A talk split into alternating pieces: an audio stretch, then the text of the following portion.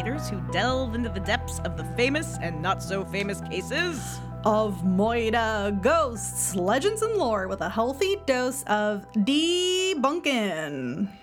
Are we doing debunking today? This is one of those rare times where I have absolutely no idea what your topic is. I love when that happens because you usually do. I think I didn't ask you, so I literally don't know what it is. I think this is like a case of where we talk about topics like 2 months in advance, write down a bunch of ideas and go, oh, we should do this. And then one or both of us forget about it. And then the other one remembers. And then we're like, okay, yeah, I'm going to cover this, but I'm going to keep it hush hush. So I do a little hat trick for you. So yes, to answer your question, we will be doing a little bit of debunking today, but we'll be doing, I think, a hefty amount of moldering. Oh, today we haven't moldered in a while. You know, I haven't. That's fair. I'm the resident molder in this vicinity, but there will be plenty of space for some scullying. So don't you worry your little scully heart, because this is a classic, actually UFO story. Oh, so you do love the UFOs. I do. I recently got a really cute little UFO head that Terrence put on my antenna on my car. So now my car has a little green alien with little bug eyes on it. Really was worried it was going to come off in the car wash. But it didn't. It did not. It wanted to believe. It's still there. It's truth is out there. I just ordered an alien dress, like with little tiny green aliens on it. And part of me, when I saw it, I was like, Gabby's going to be so excited. I just got very excited. You see my face? I got very excited about that. So we'll take a picture for the Instagram so you can see the fabulous dress when it shows up. I can't wait. I also got Spooky, a UFO costume. So an alien costume or a UFO costume? Both. It actually is like a little black vest, and on the back of it, there's like a stuffed animal that's literally a UFO with an alien on it, like it's riding the dog when he wears it.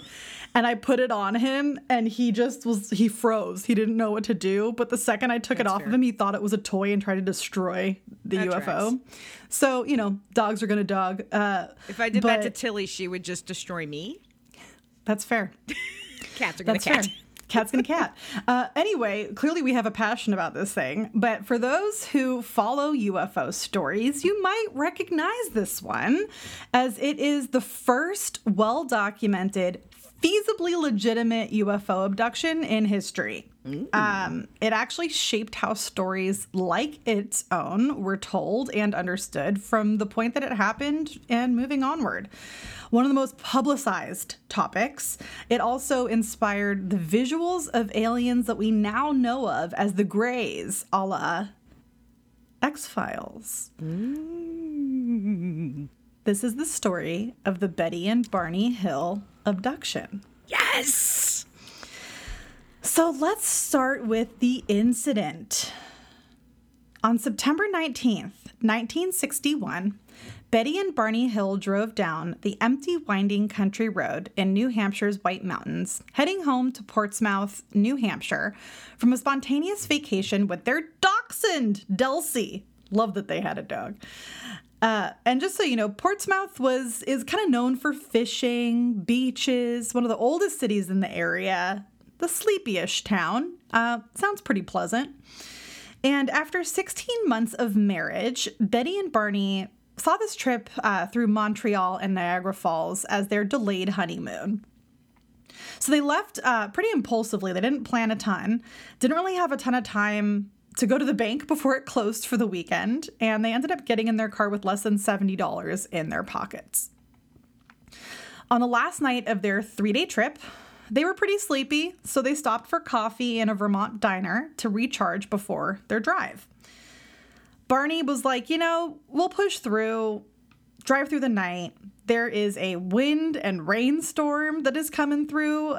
There's an approaching hurricane. Let's get home before it happens.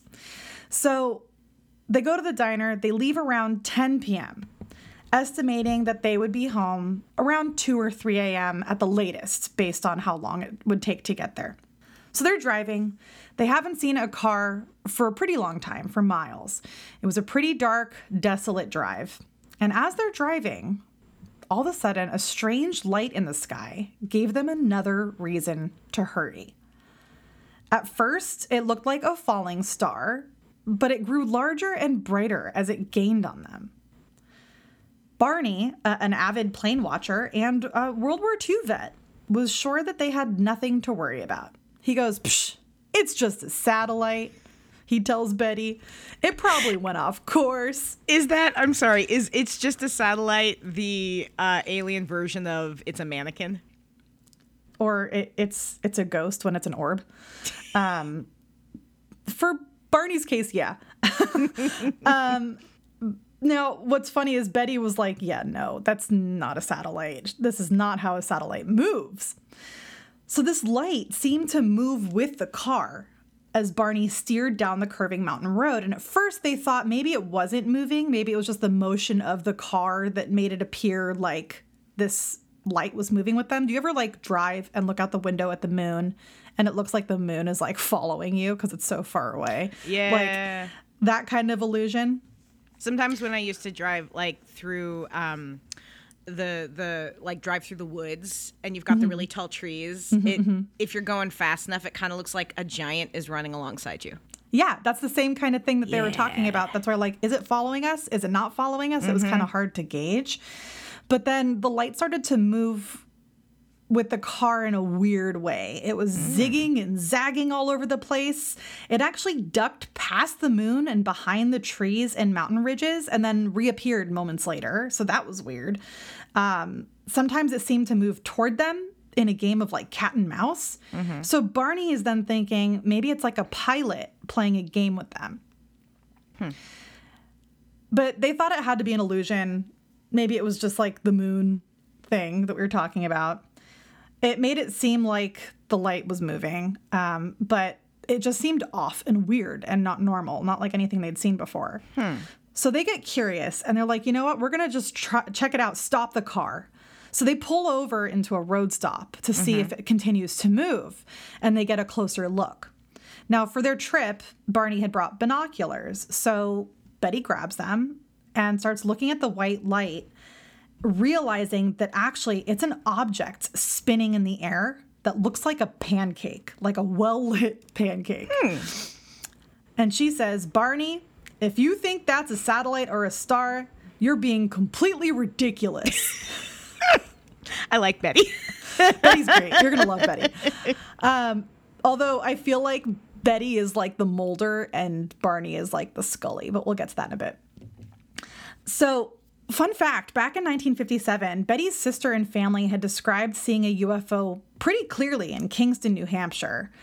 And so they were a whole bunch of believers at the time. And Barney knew about this and thought that she was going to bring it up in the moment. Like, I know that this is the thing, but Betty didn't say anything. He knew, honestly, that she was right, but wouldn't admit it. Barney had an IQ of 140 and was the world's biggest Scully/skeptic. Oh, Barney, my bud. Right? Barney was a pragmatic man. He would never give flying saucers just a second thought at all. His niece, Kathleen Marden, wrote in her book, Captured, the Betty and Barney Hill Experience. And what was extra weird was that it was super quiet.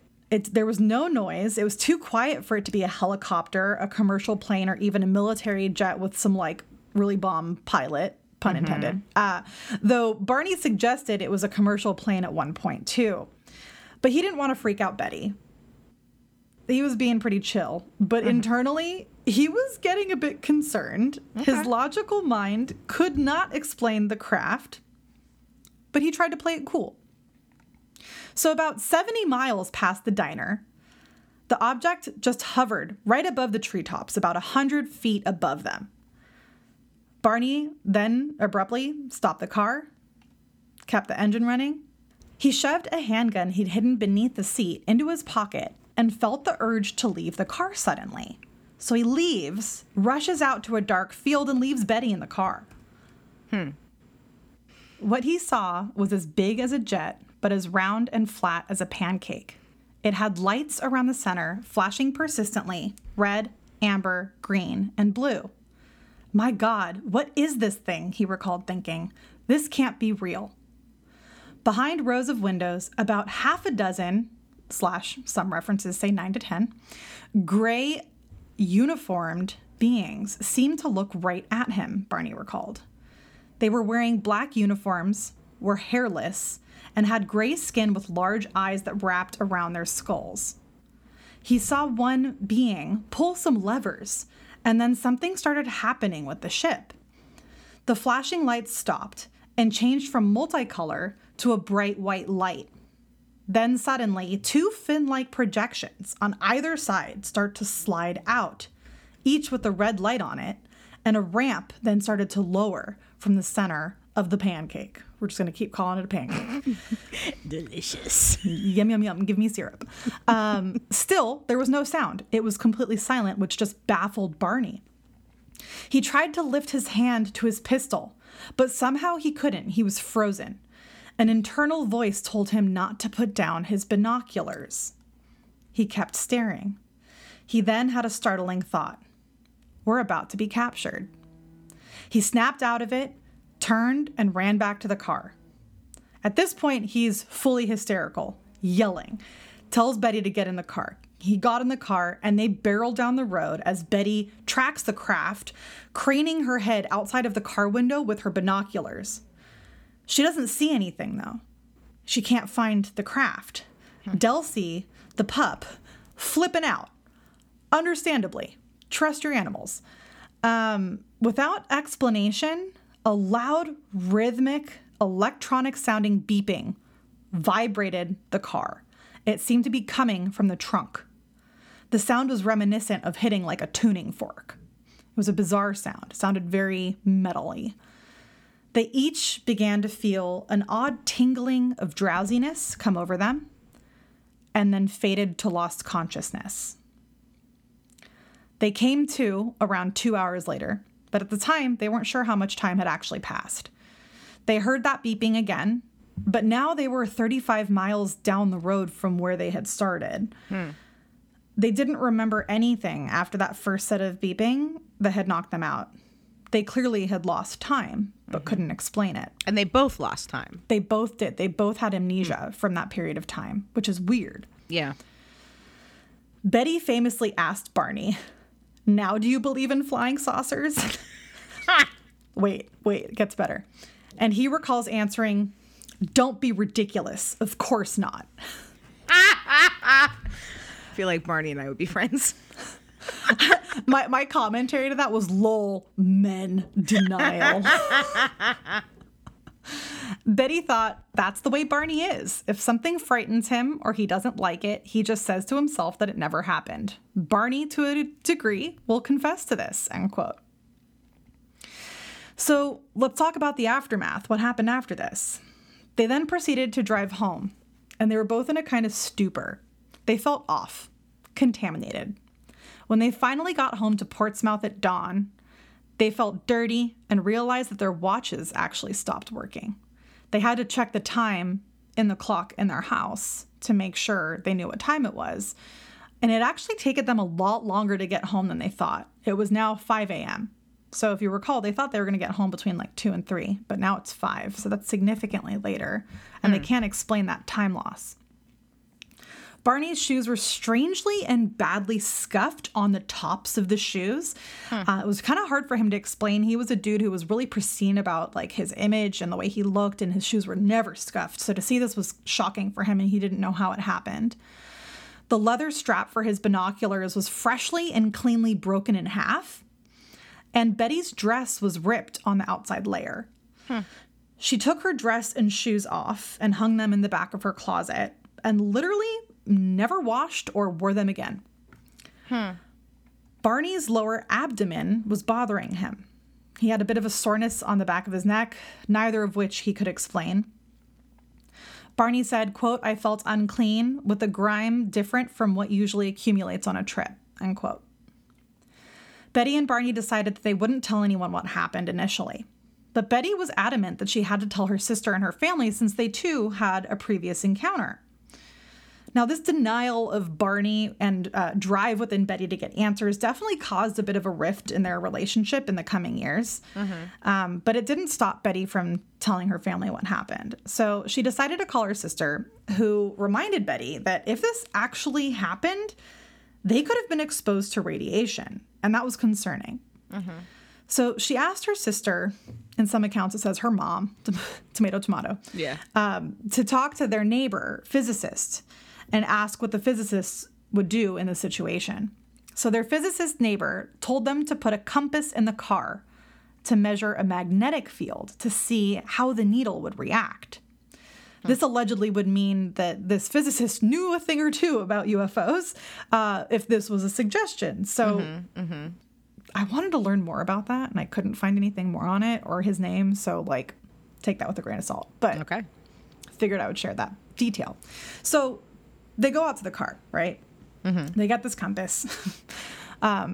In one of the books that I read, which I'll talk about in a bit, it's really funny when Betty's just, like, asking Barney, hey, where's the compass? And he's like, find it on your own. And she's like, you're a great help. Like, they had a lot of sass between the two of them, which I thought was funny. Also probably very annoying for Betty. But Barney notices that the car had 15 to 20 silver dollar sized shiny spots on the trunk of the car. So they were the same color of the car, but they were super shiny, as though they had been highly polished. And when placing the compass over these spots, the compass reacted erratically. It would go nuts only on the spots, which seemed weird, and they couldn't really explain why. So they decided to report the incident to the police after much deliberation, who then directed them to the Peace Air Force Base. I thought this was spelled peace, like peace in the world. It's P-E-A-S-E. And Peace Air Force Base took their story. And at first, they didn't think much of it. But all of a sudden, they started to hear these details about red lights and wing extensions. And when they heard these details, they started to take it a little bit more seriously. Major Paul W. Henderson of the 100th Bomb Wing at the Peace Base wrote a report to Project Blue Book, the Air Force unit of the Wright-Patterson Air Force Base that handled thousands of UFO sightings from over the entire country. Mm-hmm. And it's really interesting when you read about the whole Project Blue Book situation. There are mixed reviews on this particular report. Some people say it's government conspiracy, which is not surprising at all. While another resource that seems to be pretty reliable said that Henderson indicated that, quote, the Hills need not have had the concern about being laughed at when they made their faltering call to the base after their experience, end quote. Hold on to that. We'll come back to that in a little bit. There was actually another report of a sighting that same night. The controller at the tower had reported an unusual craft seen on the radar at 2:14 a.m. that night. Was it the same craft? We'll never know. Now, let's evaluate the times. In the 1940s and 50s, the government was more concerned with the reaction of the public to this type of stuff, and basically gaslit everyone to believe that UFOs weren't real for, like, decades. I mean, Roswell had just happened in 1947, so this was a fairly fresh topic. There were a couple of other sightings that were debunked immediately after that, right before this happened. Debunked in air quotes. I'm going to just say that. And sidebar, Betty and Barney lived really close to a nuclear bomber base. That's the one we're talking about. Roswell was also connected to a nuclear space. Is it a coincidence? Just a thought. Let you marinate on that. And now, as this was in the 1960s, people were conditioned at this point to not believe, which TBH, not much has totally changed today until recently. I feel like with all the technology we have now and the documentation we're able to have now, it's been a bit of a shift. And it's always fun when the government comes out and talks about aliens during a pandemic, but that's a story for another time. There's been an artificial stigma of conspiracy associated with UFOs for a while. This is not new. So it would make sense that someone like Barney, who was a black man working as a postal worker and heavily involved in the civil rights movement, absolutely valued credibility, would not want to go public with the experience, let alone admit what happened. I completely get that, especially for this time when civil rights were such a huge deal. And he was married to a white woman. Betty was white. She was a social worker with a degree from the University of New Hampshire.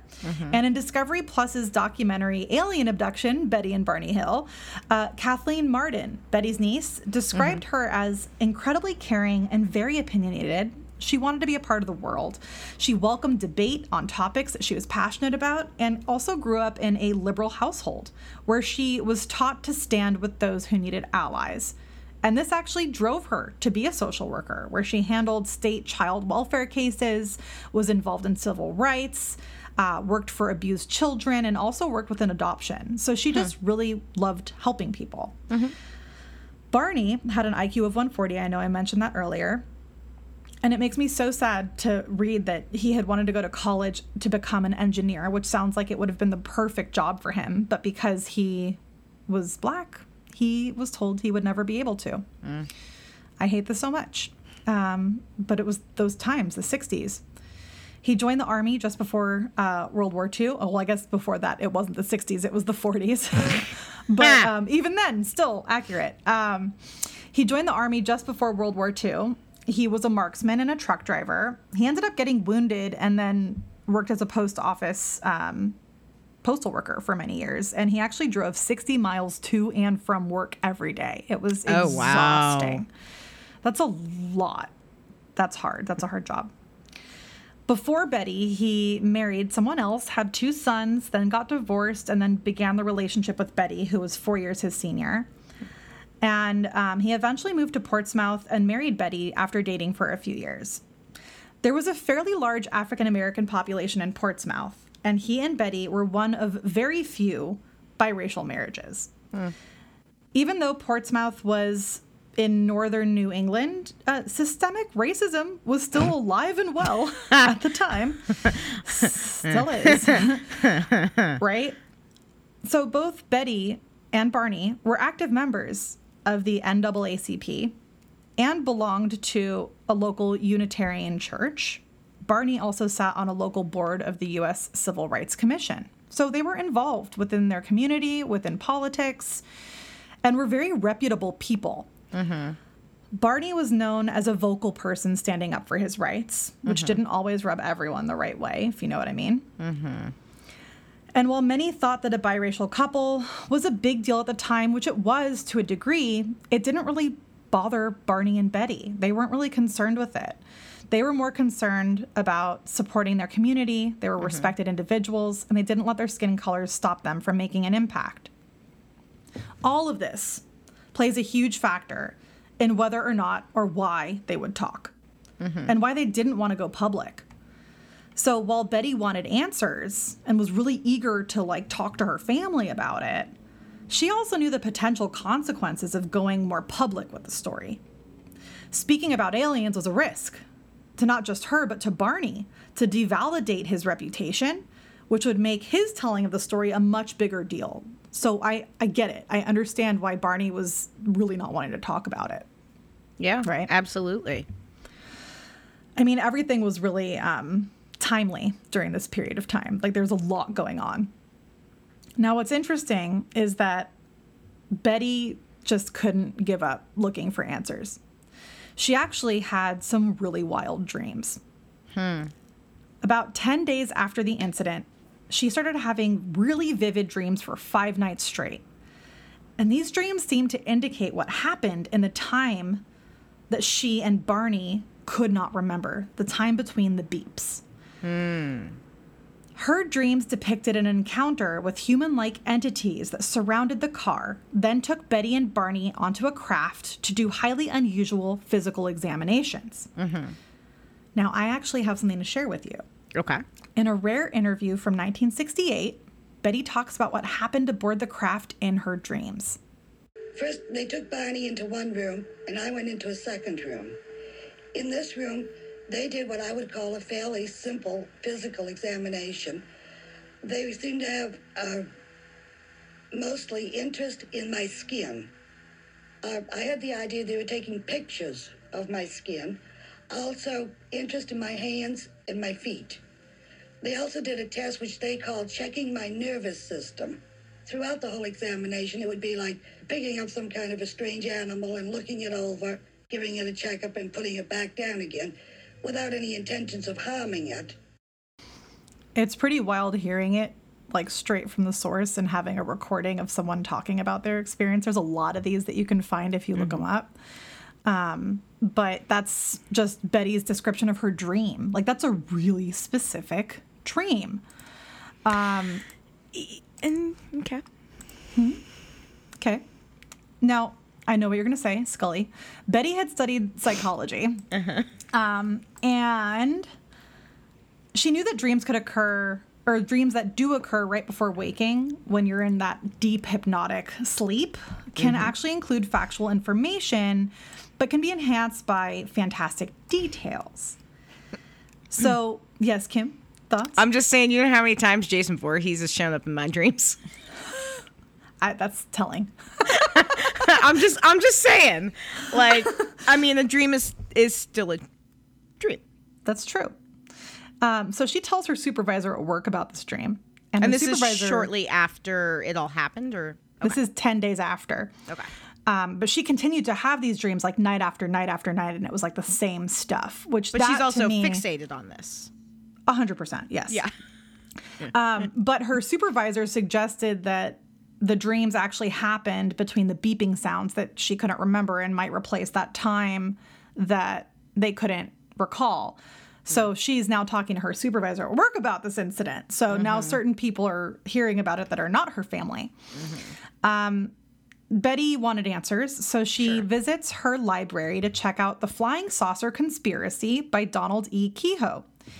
Donald E. Kehoe was a widely regarded UFO expert and had many theories of government cover-ups, conspiracies, and interstellar war.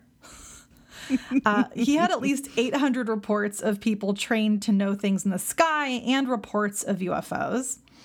And through her research, she also discovered the civilian UFO group, National Investigations Committee on Aerial Phenomena, also known as NICAP. When I heard about this, I thought it was nightcap, and researching nightcap was a real hard time. That's a story for another time. When she was researching NICAP, she found out about a guy named Walter Webb who worked for NICAP, and they got in touch with him.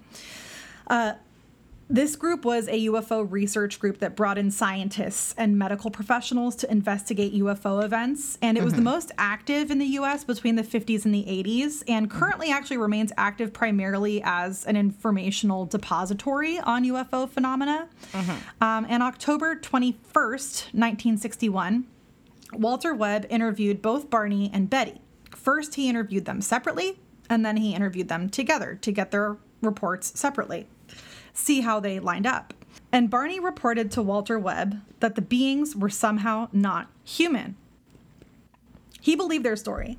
They were consistent in their details and were reliable, credible individuals with a lot to lose by talking about this stuff. This was the first time it was noted that people should listen to alleged abductees and not just brush them off. In coming years, both Barney and Betty presented crippling anxiety, manifested by Barney openly, and he had a physical ulcer from this, and Betty through her repetitive nightmarish dreams that implicated what actually happened to them. This happened for a long period of time, not just for 5 days after it happened. This continued to happen for years. They needed help. So the two met with Benjamin Simon. He was a psychiatrist and neurologist who specialized in regressive hypnosis. At the time, pretty mainstream technique. And Dr. Benjamin Simon was a colonel in the Army and was known for his use of deep hypnosis for what we now know as PTSD in soldiers. So he took both Barney and Betty on to help them. May I ask when this was in comparison to when the incident happened? Yes, this happened. The first treatment was January 4th, 1964. So this is a few years afterwards. 3 years later. Yes. Okay. And they went and had this type of support for 6 months. So they ended in June 1964. And what's interesting about this is that everything that we talked about happening to Betty and Barney up until this point was remembered from their experience prior to this hypnosis. Mm-hmm. So, you know, seeing this thing in the sky, seeing 9 to 10 alien dudes, seeing this thing come down, all of that was remembered without hypnosis. And so what's interesting is what they remembered from the hypnosis in addition to that. So they went under a deep trance, and they started with Barney first. So Simon's goal was to help the couple piece together what they thought happened between Betty's dreams and what they remembered. So in Barney's treatment, Barney recalled everything that we talked about already. So he repeated all the stuff that he remembered prior to the beeping sound in the car. Mm-hmm. He recalled being in the field and seeing the UFO, and then started to panic, saying he wanted to wake up during the hypnosis and that he was so scared, and started to get hysterical in the actual like hypnosis. And you can hear this in the documentary that I mentioned, as well as look up the tapes. It's actually very sad to listen to. He says that the aliens were telepathically telling him to stay there and keep looking. In another hypnosis session, he remembered hearing the beeps, then not knowing why he turned down a dirt road, then saw a bright orb and a bunch of beings in black outfits standing in the road, and said it was the same beings from the field that he saw in the pancake. Then a vessel landed on Hill's car and put them to sleep. This is when he starts to remember more details. Afterward, gray beings walked up to them and brought them up a long ramp into the spacecraft. Once inside, the Hills were separated, taking turns in an examination room that had curved walls and a large light hanging from the ceiling. Each of them were asked to climb up onto a metal table, and apparently the table was so short that Barney's legs hung over the edge.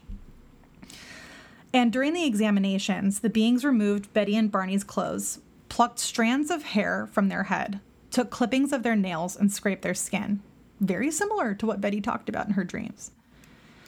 Each sample was placed on a clear material, very similar to like a glass slide. And needles connected to long wires probed their heads, arms, legs, and spines. Now, during Barney's physical examination, he recalled that they slid something up his butt, comfortably, not painfully. And then something was placed on his genital area, and a sperm sample was allegedly taken. And then he was released. During Betty's treatment, Betty remembered everything that she had previously reported, just like Barney had, but also added that she remembered seeing Barney driving down a dirt road and didn't know where they were going. So that lines up with Barney's story, too. She then begins crying, and she starts talking about seeing the men in the road, saying she had never been so afraid in her life. It's so sad to hear them talk, too, about this. It's, like, really heartbreaking. She then remembered the aliens escorting her through the woods to the aircraft. She went up the ramp inside. They told her she would not be harmed, that there was nothing to be afraid of. They just wanted to take some tests, and then she'd be on her way. But she didn't believe them and panicked. So she then kicks one that's standing next to her, which I think is very funny, which allegedly explains the rip on what is said to be the hem of her dress. However, I saw a picture of the dress, and there's actually a rip toward the top of the dress, so that doesn't line up. I guess hold on to that for fun facts. Okay. She was then put into control by them, and they put her on a table in one of the rooms, and Barney was in the room next door. She then met someone called the Examiner, and he unzipped her dress as she removed it. They used some item to press down her spine, took skin samples as she had talked about, rolled her on her back, and the Examiner had a needle bigger than any needle she had ever seen. It was like 4 to 6 inches long. No, thank you. So, I mean, rightfully, she freaks out. This examiner guy says, oh, it's not going to hurt, and then stabs her in the navel with it. And it hurt real bad. And the leader put his hand over her eyes and said, there will be no more pain. And then suddenly the pain went away. She was later told it was a pregnancy test, which is super weird. At the time, she was 42 also, just to note age. Now, throughout all of this, a being Barney and Betty called the Leader watched from the side. Sidebar, not sure if it's the same guy as the Examiner or if it's a different person, but there's lots of talk in different reports and conflicting resources. One says a leader, one says the examiner. Could be the same, could be different. After Betty's examination ended, the beings rushed into her room really excited. This is very funny. You're going to like this. They apparently discovered that Barney's teeth could be removed because he had dentures. That's very exciting. Betty starts cracking up, and she explains that actually, no, he has fake teeth. That apparently... If you can't laugh with aliens, who can you laugh with? Truly. And apparently...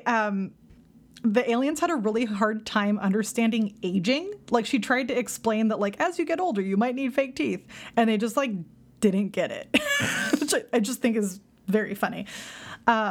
Later, she was alone with this leader guy and asked where the craft had flown. Like, where are they from? Admitting she knew very little about the universe. The being joked with her, saying, quote, if you don't know where you are, there wouldn't be any point in telling you where I am, quote, unquote.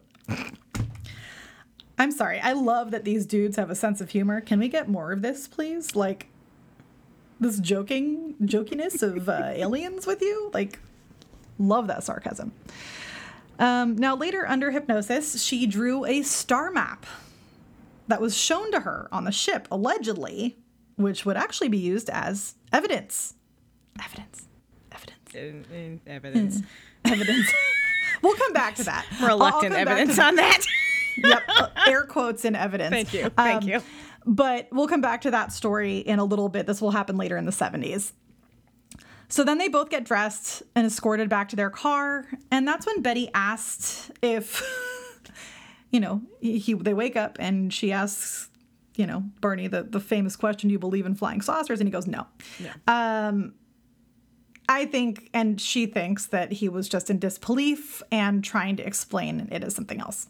Or.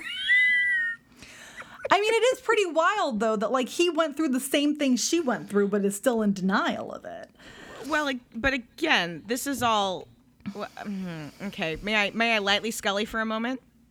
Yes, and we'll get to a Scully section as well. Yeah, but this is stuff they're talking about during the hypnosis session, right? Mm-hmm, mm-hmm. But this is, what, 2-3 years after the fact? Where 3 years later. Yeah, where she's actually, been, it's like 2.5. Writing down and talking about her story and dreaming about it constantly. So he's been hearing all of this and listening to it and indulging and maybe getting into believing. But these are not... This isn't a hypnosis session that took place the day after where there's been no time. Do you know what I mean? Like, yeah. Of course this is what she believes this. Of course this is what's coming up. And he didn't, I mean, his initial thing was, no, it was a plane. A couple years later, after listening to his wife talk, I mean, at that point, he might just be like, oh, my God, yes, you're right. It was an alien. Stop. Do you know what I mean? Yeah, no, I hear you. And it's interesting that you say that, because I always wanted to know, well, what was the psychiatrist's analysis, right? Mm-hmm. Like an outsider.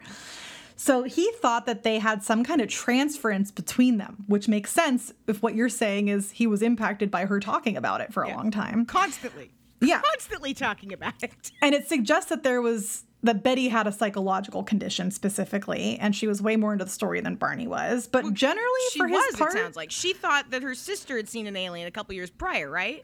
Her sister and the family saw a UFO right. A few years prior. But she's already... This is a thing she's fixated on. She had been for years. She's the Mulder, and he's the Scully. Mm-hmm. I mean... And I know we're going to get more into the Scullying. I just feel like this is very much somebody who wants so badly to have experienced something. Do you know what I mean? I mean, like, look at the Satanic Panic. We as humans, we grab onto things and convince ourselves something happened, or false memories, things where you're like, I see myself doing this. And I'm like, if you see yourself doing it, it's not a real memory. Because we don't see ourselves doing things. False memories in a bit, yeah. False memories are a real thing. So I just have to wonder with how... I mean, there is such a thing as being too open to an idea. It's how some of our haunting stories become something that they're not. Because if you're told an area is haunted and you're told this is what happens, after a while you experience it, whether or not you're actually experiencing that or you think you're experiencing it. You know That's what fair. I mean? Yeah, but again, 100%. I appreciate, I'm sorry I've taken us a That's little okay. far ahead. We're going to talk about that, actually. Yeah. We're definitely going to talk about that. Okay. And that's why I love that you said what you said, because the psychiatrist, Dr. Simon, was similarly impacted. And so for his part, it was almost like a split thing. Like he never felt that the Hills made up their story. Right. I don't think that they are at all. Right. And he concluded that Betty had dreamed the abduction and that Barney had absorbed her story, as you had said, especially since many of the most vivid details match the descriptions of the dream that Betty had jotted down just after the event. So she didn't just have a dream. She wrote it down. And shared it. And shared it, yeah. With a lot of people. And then he said in a 70s radio program, I believe implicitly in the honesty of these people. So it's not that they were lying or anything. No. They genuinely believe that this happened. They believe this. Absolutely. However, I believe she especially 100% believes this happened. And the hypnosis actually validated it even more for them. Of course. So Barney at this point just accepted it as real. He had talked to a few military officers that he knew had told him that aliens were real based on all of this research that was being done. And the Project Blue Book stuff. Yeah. But what's interesting, and we'll get to Project Blue Book in a second, he had just come to terms with it at that point. Like he didn't want to admit it, but he came to terms with it. They would even take trips up to the White Mountains to try to jog their memories of what happened even more on their own. Didn't really do a ton for them. And at this point, they had only really talked to some close family, some close friends about the circumstance, their psychiatrist, of course, and reported to the Air Force, a couple of UFO specialists, but they didn't go public with it. Sure. This was all within like a bit of a confidentiality to a degree, depending on the people that we're talking about. But not everyone would want to keep their lips closed, not with some hot goss about aliens. So they got some unwanted publicity. In 1965, October to be specific, spooky season, the Boston Traveler printed a 5-part series detailing the abduction and hypnosis sessions written by John Luttrell without permission from Betty and Barney. This was a total violation of confidentiality. John Luttrell received confidential information from a friend of Betty's. So somebody had loose lips. He approached Betty and Barney asking for an interview, but they rejected him, saying that they didn't want their story to be told. He even approached their psychiatrist, Dr. Simon, who also refused due to patient confidentiality. Sure. So all these people are saying, no, please don't talk about this. And he goes, it's about aliens. It's my responsibility to tell the world. That's not how that works. But it happened. And Betty and Barney were then unwillingly thrust into the public spotlight, and they had no choice but to tell the story themselves once it went public, to right or wrong whatever was told about them, right? This was the first time that Americans had been abducted and spoke publicly about it. It was the first time that time was missing in this type of scenario. It was also the first time hypnosis was used to uncover what happened. And it was the first time that the Greys were described, leading to the pop culture inspiration we now know. They ended up in Look magazine, which at the time was a pretty big deal. It totally changed their lives. They traveled for TV shows, radio shows, all kinds of publicity for their story, which made, you know, their family actually think that people were actually taking them seriously if everyone wanted to hear about this. Sure. It actually even became the subject of a best-selling book and a movie starring James Earl Jones. Love James Earl Jones. Right? And they became pretty much like celebrity abductees overnight. Now, fun fact. I read a book for this research. It is called The Interrupted Journey by John G. Fuller. And this book was mainly written so that Betty and Barney could tell their own story after all of this came out. It was published in 1966. And Fuller got permission from the psychiatrist, Dr. Simon, to use the tapes of the hypnosis after Betty and Barney gave their approval. And Simon even wrote the introduction to the book. Most of what I talk about here is actually taken from that account. So it's direct from Betty and Barney. Okay. But there's always going to be skeptics. Scully's going to Scully. People will question what really happened. And one of the people that really wanted to continue moldering was Kathleen Marden, their niece.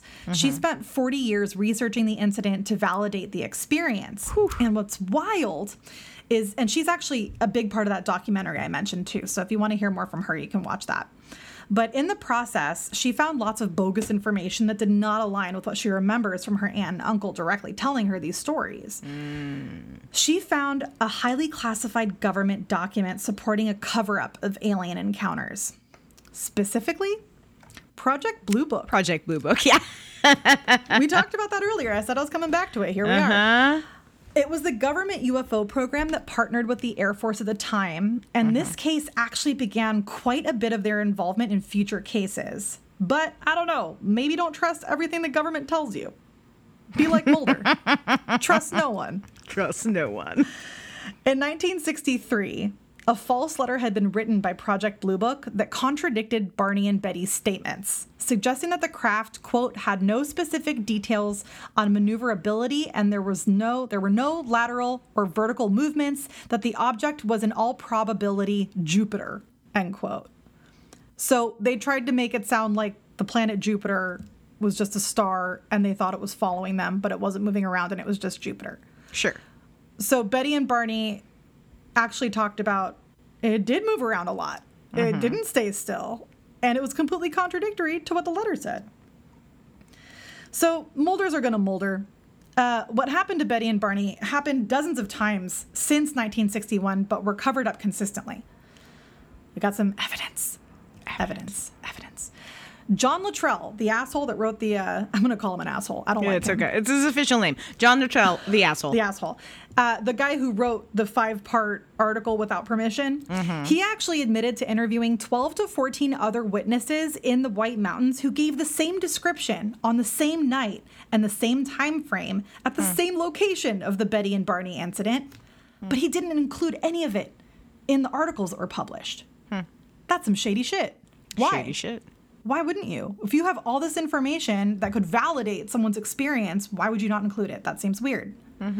When he left the Boston Traveler, he gave the file with the witnesses to his editor. Since then, the file has disappeared. That's some shady shit. That's some shady shit. Some other evidence. Evidence. Betty's dress. So apparently, she held on to that dress for many years, right? She never washed it, never wore it, put it in the back of her closet. It was one of those dresses that had two layers. It had an inner layer of a dress and an outer layer of the dress, right? So the inner lining, when it was turned inside out, had blood spots near the belly button, like right at the waist area, that were not menstrual spots. They tested it and it was blood. It was her blood. It was Betty's blood specifically. It was tested and it was her blood, which supports the needle in the belly button situation, potentially. It could also be other things, right? But it's interesting that it's on the inside lining, not the outside lining. Not the outside, yeah. Now, in the 1970s, the Hill abduction story blew up again. Remember that star map I talked about that Betty drew? I do.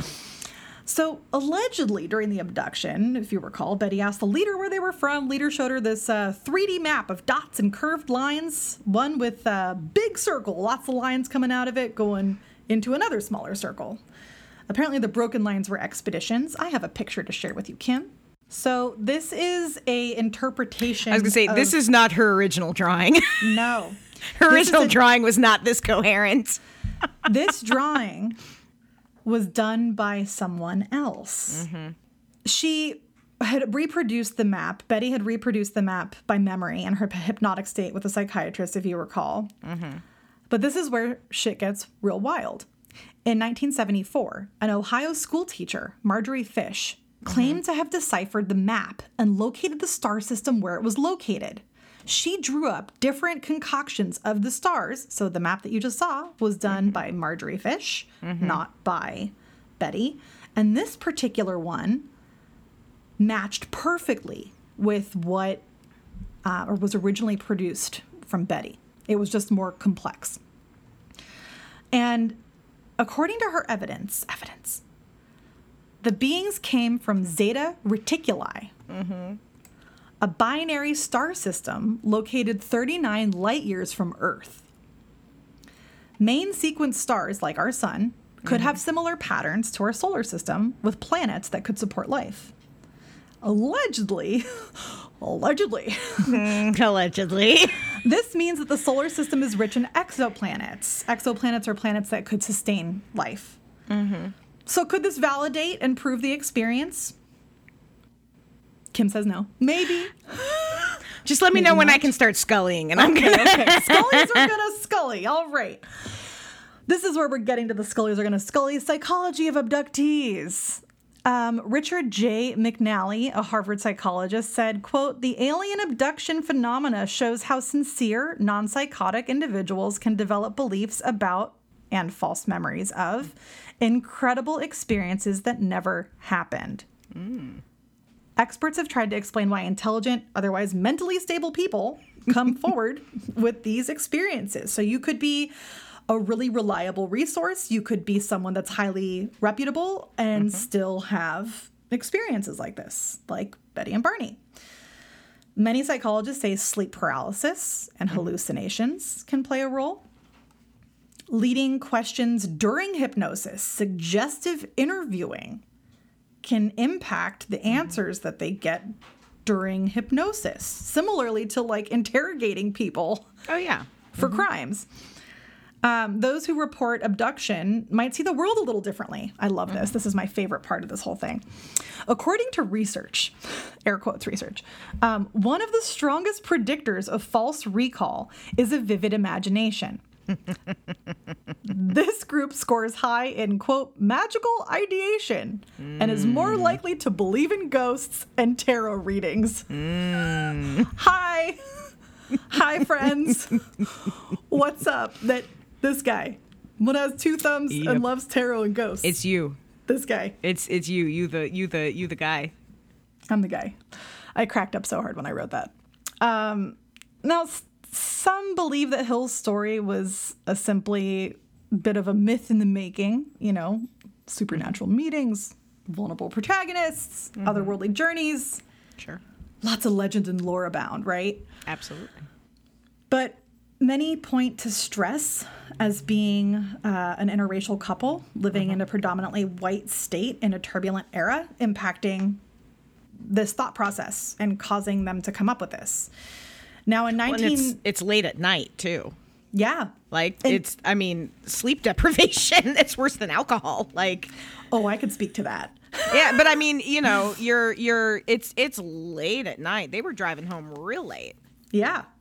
But when a lot of these memories were coming back to them was like years later, to your point, right? Mm-hmm. So in 1964 was when they had the hypnosis.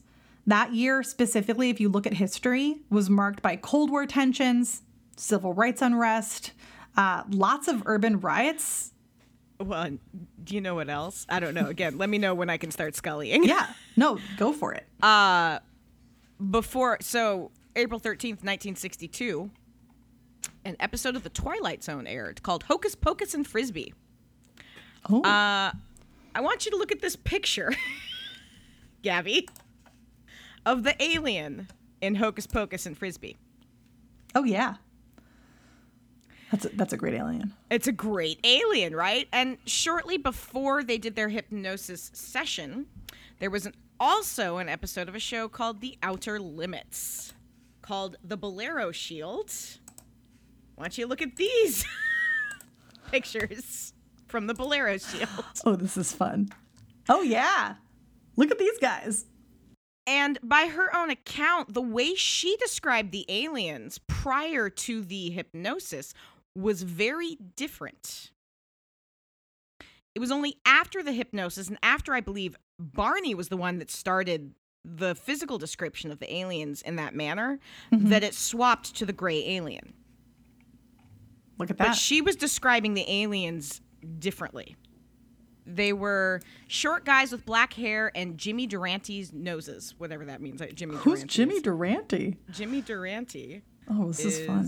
Isn't this fun? So that's where I say, let me know when I can start. And I'm going to. No, Jimmy Durante was a comedian with back and forth. A very distinct nose. Okay. Oh, here. I'll post this. Here, take a look at this picture. We'll have to post these pictures in there. We'll have to post these pictures. So oh my God, that is a nose. That is a nose. But prior to the hypnosis, her written description was that. Was short guys, black hair, Jimmy Durante noses. According to, this is a favorite podcast of mine. It's called Skeptoid. Mm-hmm. And according to Skeptoid, this was the analysis. There's also, okay, so the school teacher who put together the star map. Yes. So Marjorie Fish. She described the star map as three-dimensional. Yes. And she redrew it on paper as two-dimensional. Right. Which is like a couple of dots with lines. Right. And it's not really precise, right? Yeah. So this school teacher, it took her years doing this. It did. So she's the one that had, the Zeta Reticuli, blah, blah, blah. That's what I talked about. Other ufologists have different interpretations. Carl Sagan and other astronomers have said that it's not even a good match for Zeta Reticuli, and her drawing is far too random and imprecise to make any kind of useful interpretation. Uh-huh. With its third dimension removed, her map cannot contain any useful positional information. So that's even fair. If she had somehow drawn it in perfect 3D, this is from Skeptoid. Sure. Even if she had somehow drawn a perfect 3D map that did exactly align with known star positions, it still wouldn't be evidence of anything other than such reference material is widely available in sources, which, sure. In the couple years that she spent looking into this, maybe she absorbed.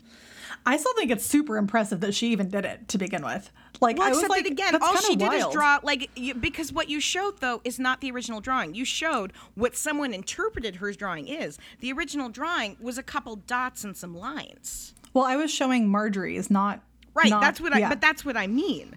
Yeah. So I could draw a couple dots and lines, and if someone spent a couple years looking at galaxy positions, they could probably find one that matched that.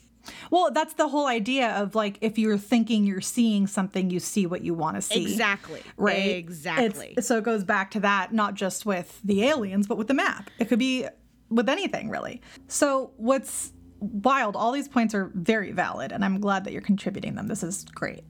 One of the things that I found interesting, too, when we're talking about the time period is that part of what could have been an impact on why people didn't believe them could be the fact that they were a biracial couple during this time of, civil rights. But also, abductee stories depend on firsthand accounts. That's not the most reliable evidence, right? That's the most vulnerable form of evidence. Memories can be distorted by stress or distraction or even manufactured, to your point, Kim. And when a false memory is in place, psychologists say the brain works to fill in the details. It'll fill it in the way it thinks it should fill it in, and then you'll think that that's what actually happened. So the psychologist Michael Shermer points to patternicity, which is literally what we're just talking about, the tendency to see patterns even when none exist, suggestions that allow us to see faces in clouds or assume that one event caused another, or see ghosts in windows or orbs, or see that this map is a perfect match. It's the same thing.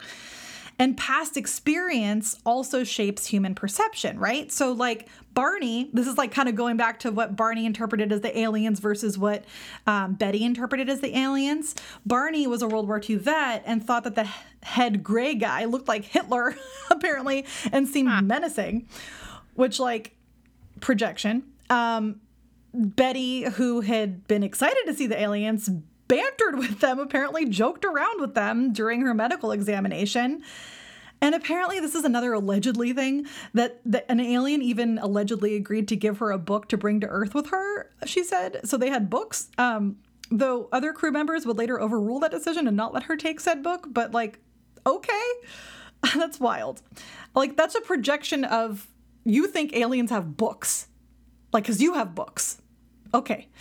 But so of course they have books like we have books. Right. And of course they have banter and like jokiness with others the same way. Anywho, alien abduction and encounter stories have helped psychologists understand the human brain and its defects, and the weaknesses inherent in memory and firsthand accounts, according to Christopher French, who's a psychologist that specializes in human experience related to the paranormal specifically. He says that what we see and hear, especially under less than ideal observational conditions, can be heavily influenced by our prior beliefs and expectations. So, literally what you just said. So I just found an article.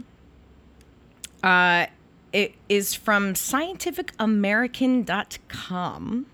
And I'll send this link over to you so you can kind of look at the whole thing, and also so our listeners can. But it is talking about a 2008 Columbia University publication called Alien Abduction, a Medical Hypothesis. Ooh. And what it is bringing up is something called accidental awareness under general anesthesia. Interesting. Which, if you're not familiar with accidental awareness, this is referring to when a patient actually wakes up during a surgery, but because of the anesthesia, they may not remember it when they're actually like, oh, I'm out of my, surgery, whatever, la, la, la, life is good. And it actually brings up the Hill case. And it's talking about a section of Barney Hill when he was talking to his psychiatrist under the hypnotism. Mm-hmm. And so he was asked if being probed by aliens felt like when he had a tonsillectomy, and he'd had a tonsillectomy years before, because he was commenting on the similarities between like what Barney Hill was describing, and so Barney Hill agrees and says, like that, but my eyes are closed and I only have mental pictures, and I'm not in pain. I can feel a slight feeling. My groin feels cold. While in the hypnotic trance, he told a psychiatrist, I don't want to be operated on. That is so wild. And he talks about like the blue fluorescent lights. Yeah. Like in a surgical suit, and the aliens with their heads with large craniums. But like, if I'm wearing goggles and a surgical mask, it could be a really similar feeling. And so this is, man, this article is fascinating. That's wild. I'm reading through it now that you just sent it, and like I could totally see how, if you didn't have like a regular memory, like if this came to him later but he didn't know how to identify it, it could have been like he saw all these people around him operating with the bright light. Maybe the bright light caused him not to see details, because that's kind of blinding too. Mm-hmm. And like seeing the eyes and the head with no hair, because they're wearing the surgical caps, which the surgical is also cap, yeah. That could distort what your head looks like if you have a lot of hair, the shape of it. And it's bringing up an example of a patient who had been a jazz aficionado and then developed a bizarre aversion to jazz. And it was not until years after the fact, and this is a quote from the article, she recalled hearing a favorite jazz piece playing in the OR while she was awake during surgery. That's wild. That's wild. But I think, particularly thinking about, like, again, the head shape, the distortion of the features, and the very surgical surroundings, all of this could be explained by, the accidental awareness. Man, fascinating. That's crazy. I feel like that's actually one of the most probable things I've like heard at this point. Yeah. Of like how this could have happened, and also with like this supports someone still being very truthful and honest in their. Exactly. In their depiction of whatever happened. Mm-hmm. They just are interpreting it as potentially aliens because it looks foreign to them, and they have such a blurred memory of it that it was real, because it was probably from a surgery that did happen, but also could support Betty Mm-hmm. And her ideas, the way that she spoke about them, mm-hmm. and still be mm-hmm. the supportive husband. And this can be his way of validating what happened, unknowing that it was from a potential surgery and tonsillectomy or whatever. Yeah, that's insane. Yeah. Well, and particularly the points being made that, like, it can be years after that some of this is coming up, because you don't think, I'm having these weird dreams, I'm having this memories, whatever. Naturally, it's from I had surgery and I must have woken up during the surgery. That nobody thinks that. No. I mean, now I might, but I mean, right now, I feel like you're giving us lots of ammunition of what to do in the future. But yeah, especially at the time, I don't think anyone really knew about that. No. Well, and it sounds like from reading this article, and again, you can find this article in our sources for this episode, but it sounds like there's changes now in how they're doing some of the anesthesia process to try to minimize this happening. Yeah. And I'm reading too about how it's hard to validate these experiences for patients, because that would require doctors admitting that they screwed up their anesthesia. Yeah. And like for a doctor to like admit something like that is a hard feat mm-hmm. to do. Mm-hmm. And also, like, how are they going to even know? Like, how is the doctor going to even know that they messed something up unless a patient comes forward and says that they experienced something? And if they're not realizing it until years later, why is it's not even, like, validated, I guess? Yeah, like, no, not at all. It's hard to, like, support that if it's realized so much later. But, like, that trauma memory idea is wild. Mm-hmm. That is... I don't know. You got me scullying pretty hard now, Scully. Not going to lie. This was a fantastic find. Thank you for contributing that. Yeah, of course.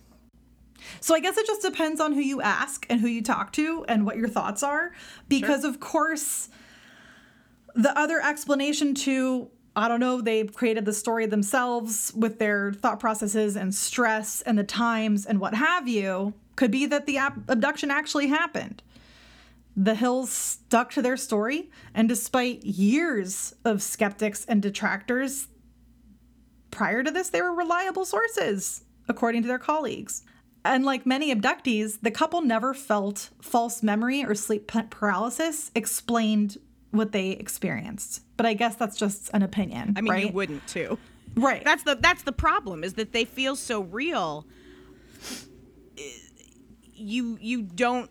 The idea that your own brain is working against you is not something anyone wants to think about, or that you're remembering things incorrectly. I mean, look at two people's version of the same conversation. Each one is absolutely certain the encounter went down the way they see it. And the truth is probably somewhere in the middle. Right. But we don't want to believe we believe we are correct. We believe we are right about things and that our memories are right. So Barney talked about looking through the binoculars, right? Mm-hmm. Yep. Where he was looking, he would have seen the Cannon Mountain Aerial Tramway. So, I mean, it's a tramway, right? It's the cable cars that are going back and forth with a bunch of windows and would have had people inside who could have potentially been looking out. So maybe what he thought he was looking at through the binoculars was the tramway. Was the tramway, which would have also been moving. But don't you think someone as logical as Barney would, like, know that that's a tramway and not something else? What is it, 3 a.m? I mean, not quite yet, but almost. But it's late at night. Late. It's dark. They're tired. Things are illuminated by moon. That's going to distort what they look like. Would I look at that late at night and automatically think, especially if I don't know what I'm looking at, would I think that's a tramway that has lights in it and people potentially backlit because of the lights inside? So they're going to look weird, and you see these kind of funky lights that are moving in a funky manner. Because, again, tramways going around a mountain or a canyon. And you see that, and you're like, what the ever-loving is that? Are there weird shapes? What about the wings that popped out and, like, the ramp that came down? Like, well, I mean, that's why I'm like, I want to Mulder it so bad, and I know you want to Scully it so bad. So this is, like, a really great topic for us. The thing is that if he was the direction he says he was looking in, he would have seen it. Right, right. He didn't say, I saw a tramway and I saw a UFO. He says, I saw a UFO. Right. The tramway was there and it was running.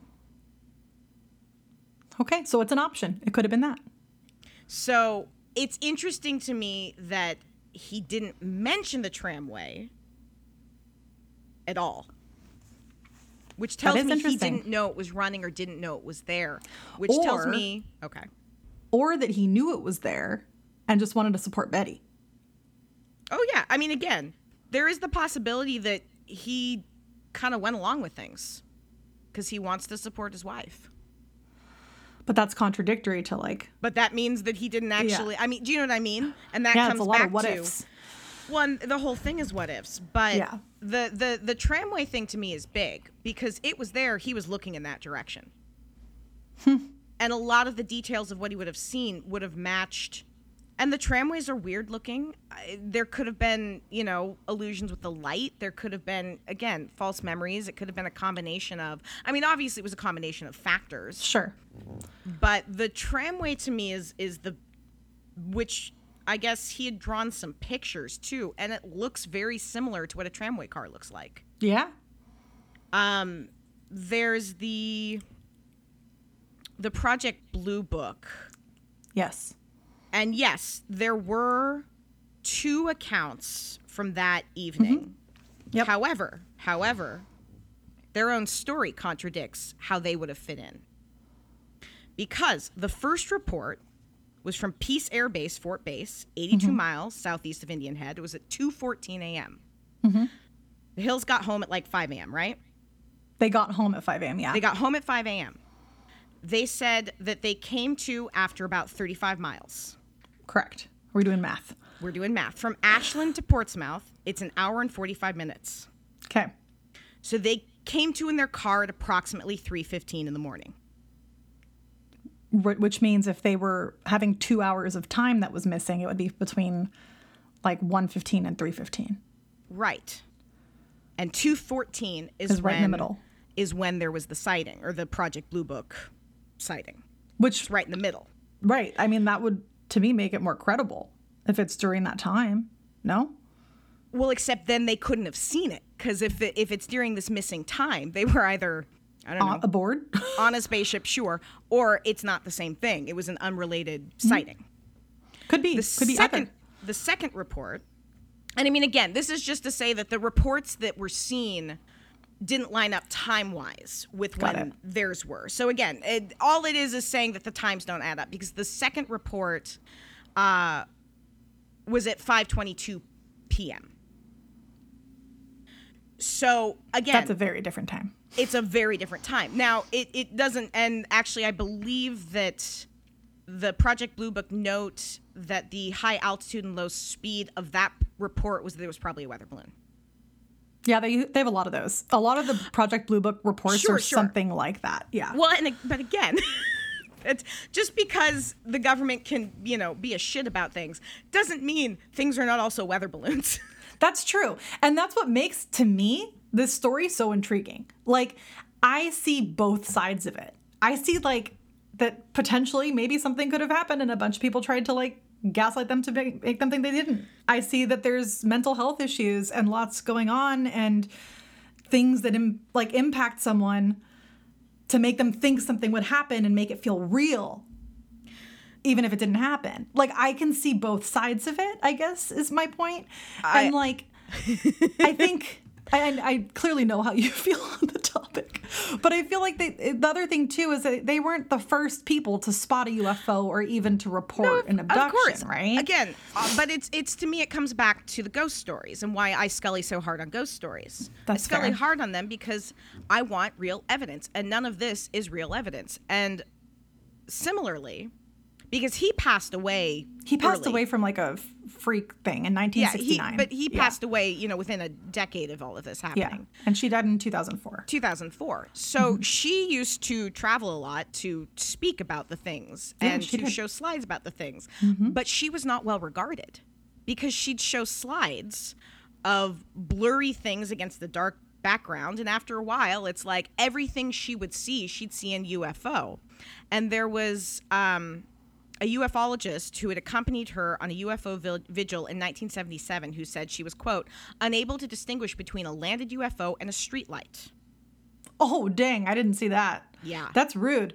But the point being, again, if I go into every situation looking for a UFO, I have no credibility. If I go into every situation saying it's a ghost and I don't look at anything else, then I can't believe anything.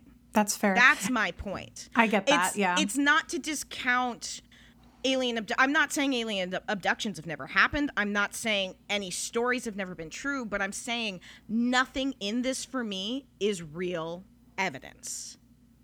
Okay. And I want evidence. I want something that I can't scully this hard, because none of this is stuff I can't look at and say I can see a reasonable explanation for that. And I'm looking for what I can't explain, and none of this is something I can't explain. That's my side. I love the passion of the Scully. The Scully is alive and well. Scully is alive and well because she wants people to take things seriously. Yeah. And this is not a case where I think people can take it seriously. I mean, some people can. Some people can't. It depends on your perspective. Sure. And, like, I think that's the whole point, is that that's why, for me, this topic was so interesting to cover, mm-hmm. because there's so much on both sides. And I think on the other side, like, to your point, like, you don't have any physical evidence, but people want to believe, and people want to believe that they're true, to your point earlier, too. Like, I think it's difficult when you have, like, my whole thing too is when you have both Barney and Betty, two people that have had amnesia at the same exact time, which is weird, and, like, they both are coming up with the same stories, not at the same time, at different moments, while they're under hypnosis.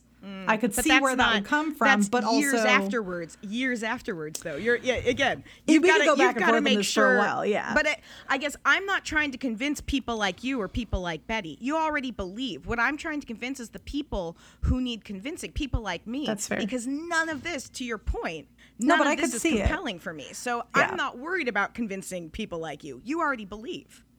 That's an easy thing. I understand the other side of it, too. I'm kind of in a neutral point where I could see both ends. Where, sure. like, I feel like, too,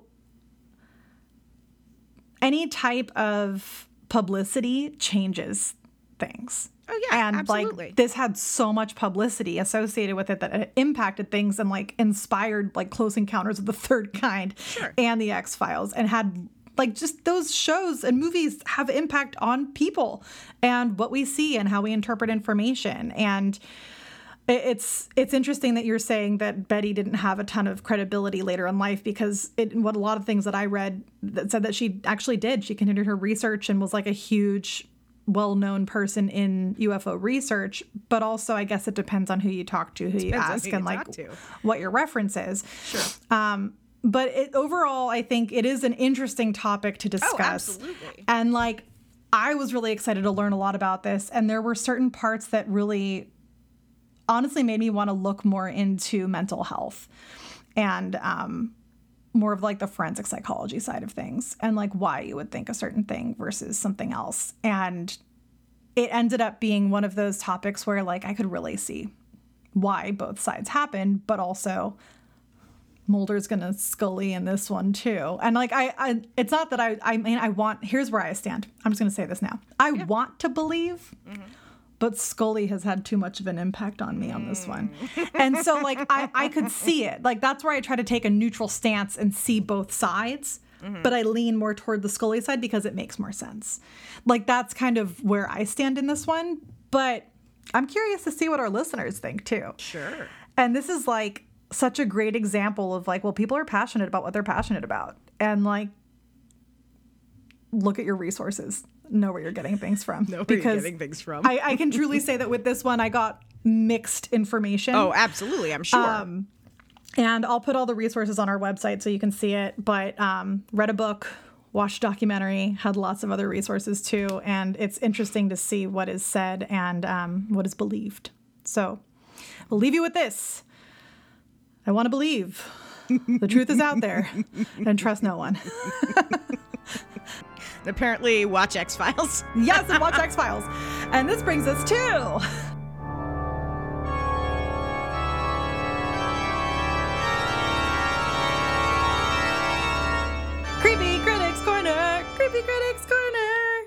Kim, what you been watching? Oh, so many things. always so many things. I'm going through my list. Well, I will say I read a book. Called Hi Honey, I'm Homo, Sitcom Specials and the Queering of American Culture by That sounds awesome. Matt Baum. It is. And he's a local author. Picked up my copy of that book at Elliott Bay Bookstore in Capitol Hill, Seattle. It's our favorite spot. It is. And it was great. It was all about kind of tracing the history of queer representation in sitcoms and media. Cool.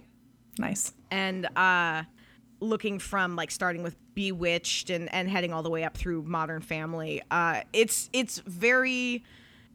so readable. It's so easy to read, and it's fascinating. And there's all these chunks of scripts from sitcoms and exchanges. And it was really fantastically done. It's well-researched, but again, it doesn't ever feel like I'm reading this dense history book or something. It's really fun, and it's sad at times. But I've been on a little bit of a queer media kick.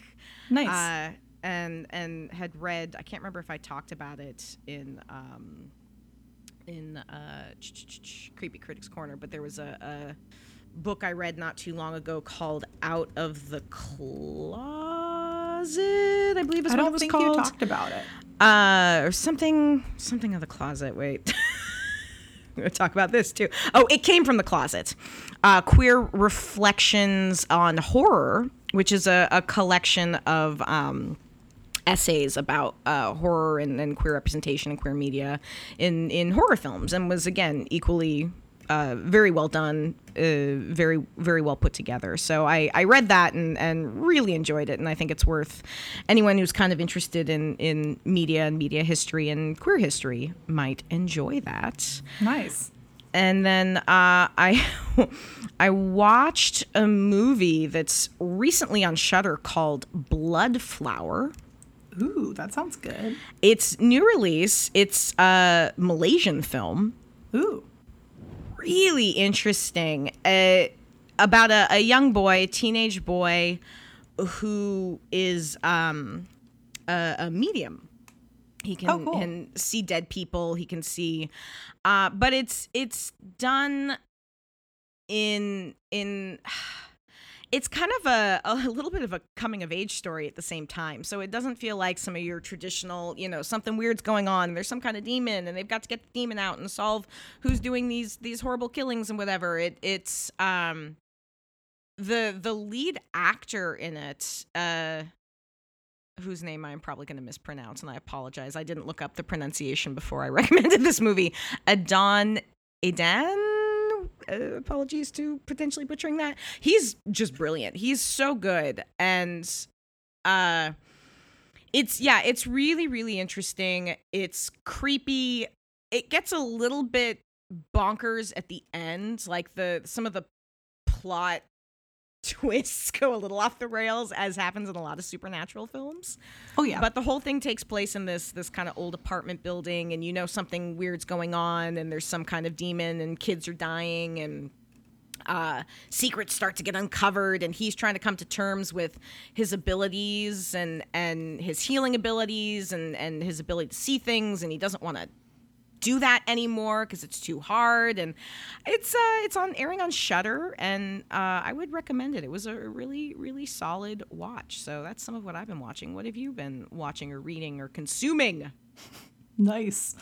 I kind of talked about some of the stuff I've been consuming on this episode, but I consumed a book. I didn't eat it. I just read it. It was the one that I had talked about, called The Interrupted Journey by John G. Fuller. And that was about Betty and Barney's depiction of their experience from their perspective. Had some really great details in it that I didn't find elsewhere. But obviously, I couldn't put everything into this because it would have been way too long if I did. Yeah. But if you liked what we talked about today and you want to read a book that is from their perspective, that's a great one to read. I read it on my Kindle, so you can read it that way too, which I love. I know I love a hardcover book, but I also like when I can read from my phone. My phone. But I also watched the documentary, the Abducted one on Discovery Plus, of the Betty and Barney Hill abduction. That one features their niece, who I was talking about earlier as well. Really, really interesting stuff, specifically about the publicity of everything that's in it. And you actually get to see some of the interviews and perspectives that we talked about, too. Outside of research things that I've watched, I watched a really dumb show from beginning to end. And it's called Surreal Estate. Have you heard of it? Is this the like the haunted houses and the real estate agents? Yes, but it's not like reality TV. It's fiction. It's fiction writing. Okay. And so I actually started watching it because I thought it was that and I wanted it to be that, but it wasn't. It actually has, first of all, the show is so dumb, but so addicting. Like, it's one of those that you know you're going into it watching something that's going to be stupid but entertaining. Like, that's the attitude you have to have. But it has Sarah Levy in it, who is David Levy's sister. From Schitt's Creek is Twyla. Yeah. And what's his face from Schitt's Creek, who has the beard, who dates? That doesn't narrow it down. Yes, it does. His name is Tim Rosin. There's like 5 people with beards on that show. Mutt. Oh, Mutt Shit. Yeah. Okay, what a name. So the guy who plays Mutt Shit in Schitt's Creek is the main character, the main guy in Surreal Estate. But I actually didn't recognize him at first because he doesn't have a beard. He's clean shaven in Real Estate. And so like that beard changes him as a human. But it does have Sarah Levy, but her name in the show is so stupid. Her name is Susan Ireland. Like, who came up with this name? And there's a young, like, hip cool girl that's like part of the team, and her last name is Le Infant, like, which is just stupid. And just some of the names, Victoria Roman, Luke Roman, like they're just basic bitch names, which make it funnier. But basically it's about a real estate team that specializes in paranormal stuff, but they'll sell houses that have possessions in them or ghosts. And like at one point a ghost calls them to sell a house where there's frat boys living in it, and it's like the frat boys are haunting the guy's house, but they're alive and the guy is dead. It's really funny. Like, it's ridiculous. But definitely like the stupidest lines that you're just like, oh, eye roll, but I have to keep watching. It's great for like a late night, turn your brain off, want to watch something light and stupid. Watch it. It's on Hulu. Right. I actually genuinely think that you would like love watching it, knowing you. Maybe because you love Schitt's Creek too, and so it's got some of that similar vibe as well. I don't hate love watch a whole lot of things. That's true. That's not really that's not my vibe.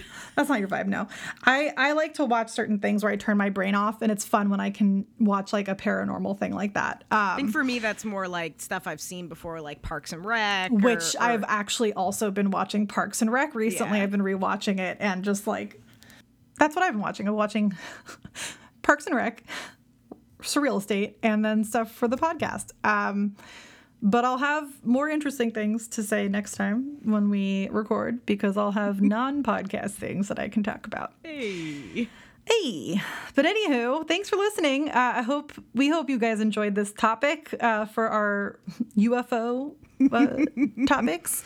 If you want to send a message to tell Kim how wrong she is about all of the things she thinks, please do. I love it when people yell at me. You know, it's just funny because I have to navigate it and then send it to you, which is even better. This person disagrees with you. But also it's fun because then we can banter about it. So please do. Also, happy spooky season. We're in it.